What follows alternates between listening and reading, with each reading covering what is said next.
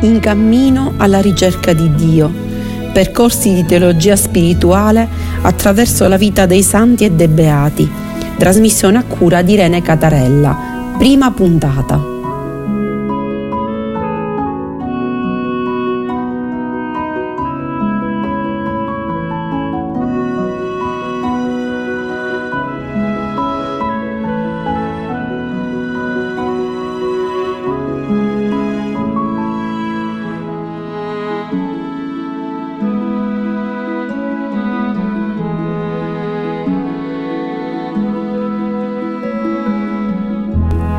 Cammino alla ricerca di Dio, percorsi di teologia spirituale attraverso la vita dei santi e dei beati. Ottava puntata dedicata a Doroteo di Gazza, seconda parte, trasmissione a cura di Irene Catarella.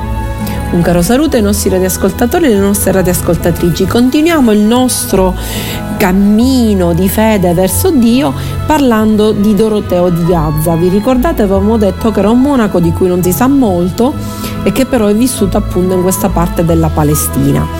Che cosa dice Doroteo? Doroteo dice che per fare qualcosa occorre avere una motivazione e se si ha una motivazione si obbedisce, non come costrizione, ma come naturale conseguenza a chi è il creatore di tale motivazione.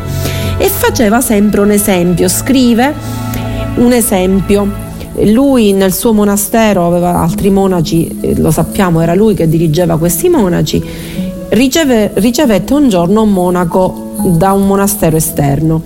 Questo monaco la sera aveva promesso al suo, diciamo, padre spirituale che sarebbe ritornato nel monastero di provenienza, ma imperversava la tempesta, il fiume era in piena, si doveva attraversare il fiume per arrivare lì e tutti sconsigliarono a questo monaco, compreso Doroteo, lo sconsiglio di andare e gli consiglio di restare lì. Ma questo monaco era talmente preso dalla volontà, perché aveva dato la parola, aveva questa motivazione di ritornare, che ehm, non voleva sentire ragioni. Allora tutti l'accompagnarono dal fiume per distogliergli questo ehm, diciamo pensiero strano perché pensavano appena vedrà il fiume non lo attraverserà in quanto è in piena invece il monaco arrivò lì si spogliò si mise i vestiti in testa attraversò il fiume a nuoto ritornò dall'altra parte del fiume si rimise i vestiti salutò e se ne andò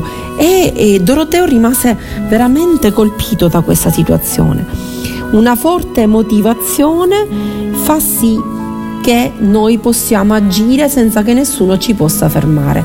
Ora Doroteo dice che alla base di tutte le virtù c'è l'umiltà, intesa come il non sentirsi superiore agli altri e sentirsi strumento delle mani di Dio e nelle mani di Dio.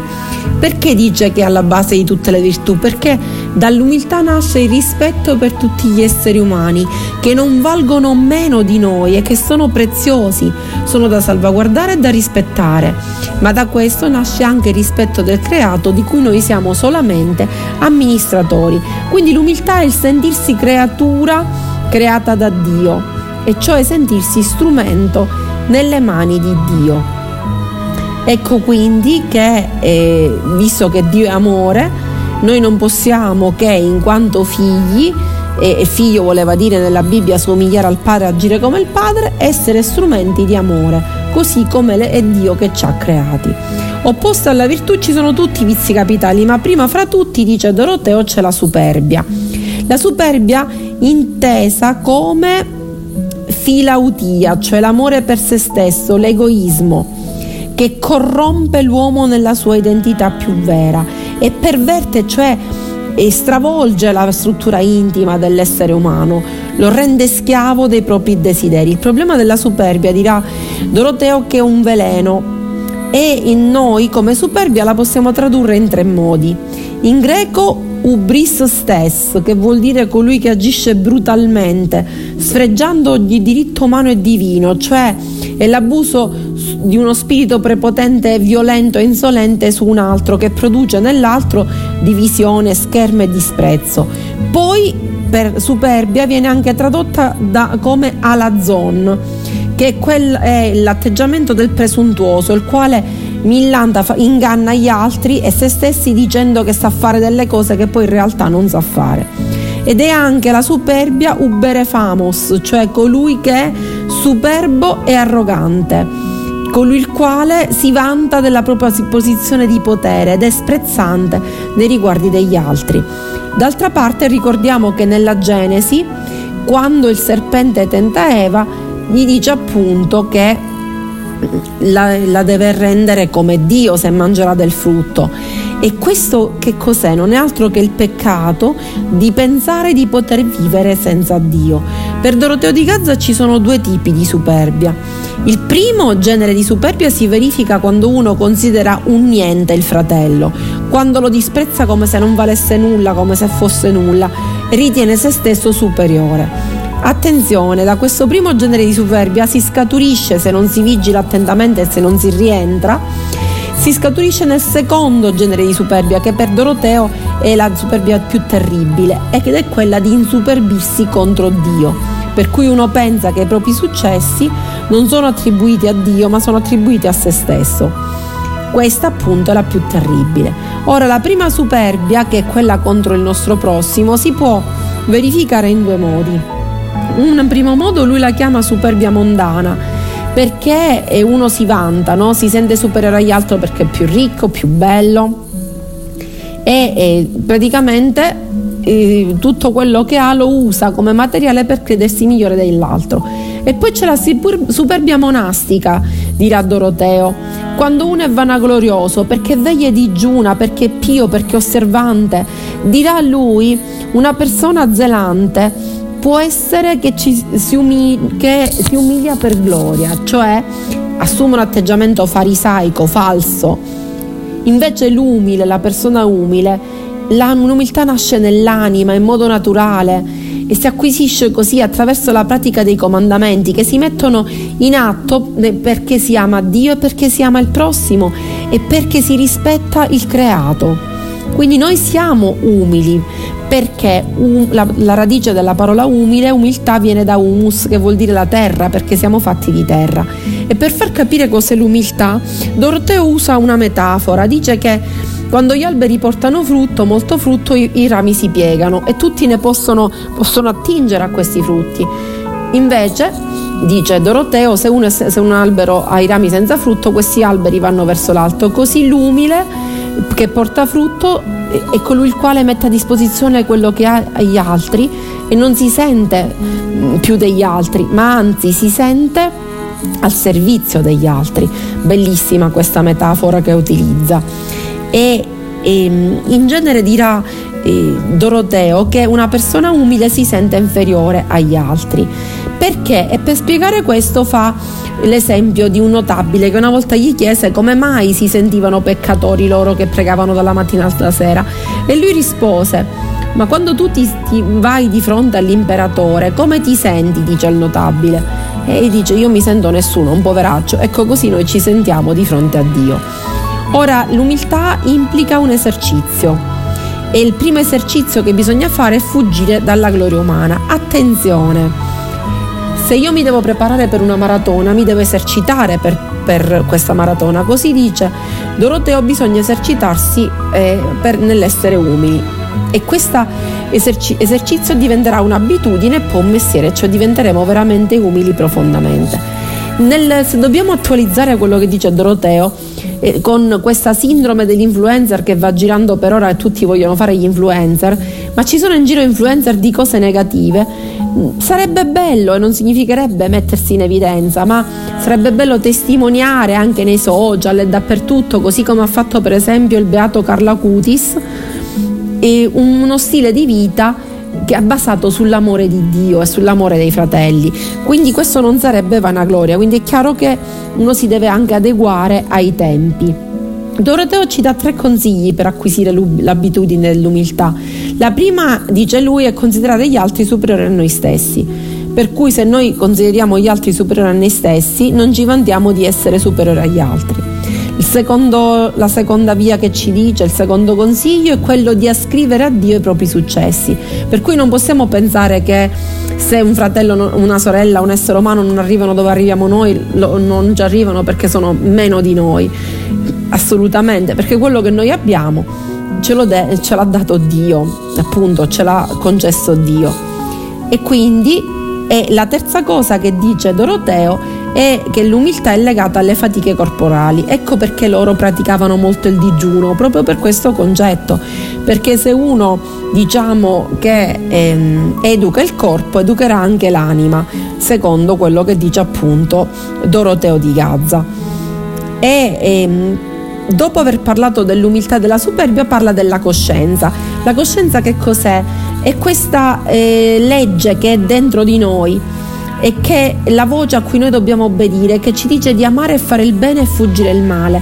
È il nucleo più segreto, il sacrario dell'uomo dove egli si trova solo con Dio e parla con Dio. E la coscienza ci dice cosa è bene e cosa è male. E quindi dice eh, Doroteo quando Dio creò Adamo ed Eva, gli mise dentro questa coscienza che è la possibilità del discernimento che è diversa dall'ego, perché l'ego è fare quello che noi pensiamo che sia giusto, invece la coscienza è seguire quello che Dio ci dice che è giusto e che ci rimprovera quando facciamo una cosa che è cattiva volontà. Quando noi otteniamo la coscienza non siamo più capaci di appunto seguire Dio e ad ascoltare Dio. Quindi ci dice ehm, appunto Doroteo che dobbiamo liberare e purificare questa coscienza.